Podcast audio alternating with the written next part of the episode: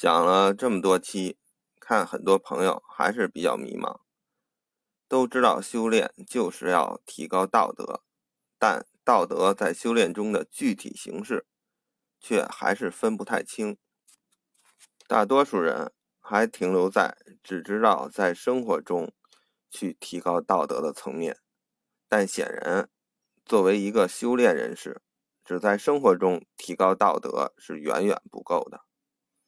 本来还希望多留给大家一些时间去悟这件事儿，但平台这边可能有些变化，这个专辑不见得能继续下去，所以只能拔苗助长，提前说清楚这些事儿，也算给大家一个交代。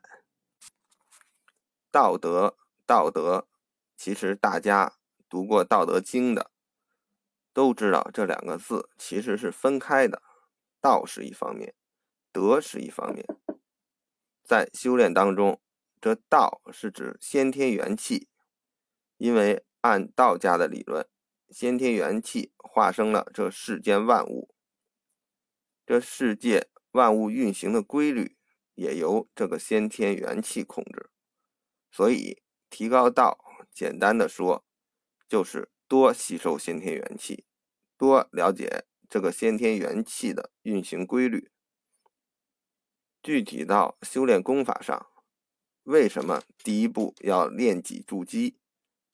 就是准备好收纳先天元气的容器，容器放空，先天元气才能进来；容器没有窟窿，先天元气才会进来又不漏出去。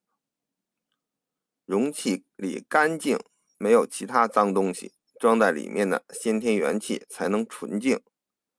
当我们通过修炼让容器越来越大，装的先天元气越来越多，吸收速度也越来越快，道行也就越来越强。说到这里，大家清楚了，这个容器就是我们身体。所以我专辑里让大家先养生，把身体里的各种病养好，才能修炼。就是让容器变得更结实，而且要求大家清静，减少各种欲望和烦恼，就是让容器放空、干净、不漏。你上面那几条哪个做不到？想提高道行都是不可能的。从这个原理也可以看出，为什么古人把打坐作为主要修炼手段。而且初步功夫就是要入静。下面再说说德，在修炼当中，德主要是指功德。现在一般人的理解就是多做善事，但修炼当中没有那么简单，因为一提到善恶，就自然会有立场。同一件事儿，往往站在自我的一方面是善，但站在对立的一方。就是恶，比如屠夫杀猪，对于吃猪肉的就是善，对于猪就是恶。所以在修炼这个功德，就要跟前面的道配套。如果前面你修炼的是天地大道，那你配套的功德就是要做对天地有益的事；如果你修炼的是人间道，那就要对全人类做有益的事，以此类推。这个功德政治性太强，我这里起个头，有机会以后慢慢再说。主要还是需要大家自己悟。大家现在要知道，相对道这个先天的事物，功德只是后天的。既然是后天的，它就会根据先天有变化，具体不同的时间、不同的地点，甚至。具体落到每个人都有可能不一样。知道道德在修炼中的具体表现之后，大家就容易把握修炼的根本，不会被一些乱七八糟的说法动摇自己的信念，而且修炼也能够做到有的放矢。最后强调一下自己悟的重要性，因为没有这个能力。你就会被别人的思维方式所左右，或者被别人画地为牢，圈在里面，永远走不出来。看了别人十本书，不如自己悟出来一句。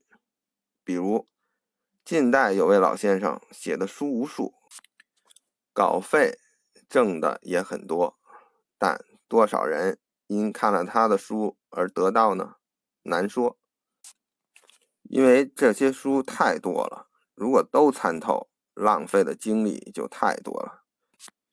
身体这个容器都坏掉了，再想修回来就太难了。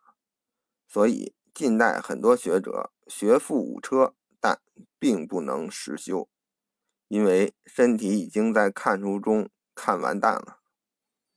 真传一句话，假传万卷书。这万卷书写的东西不一定是假的，只不过都是作者自己的理解而已。每个人命运不同，这点前面专辑强调过。真正对自己有用的，必须是通过大道自己悟出来的，才会对自己有用。所以今天这期虽然很重要，但我写的很简单。后面能否得到，还是看自己悟的能力。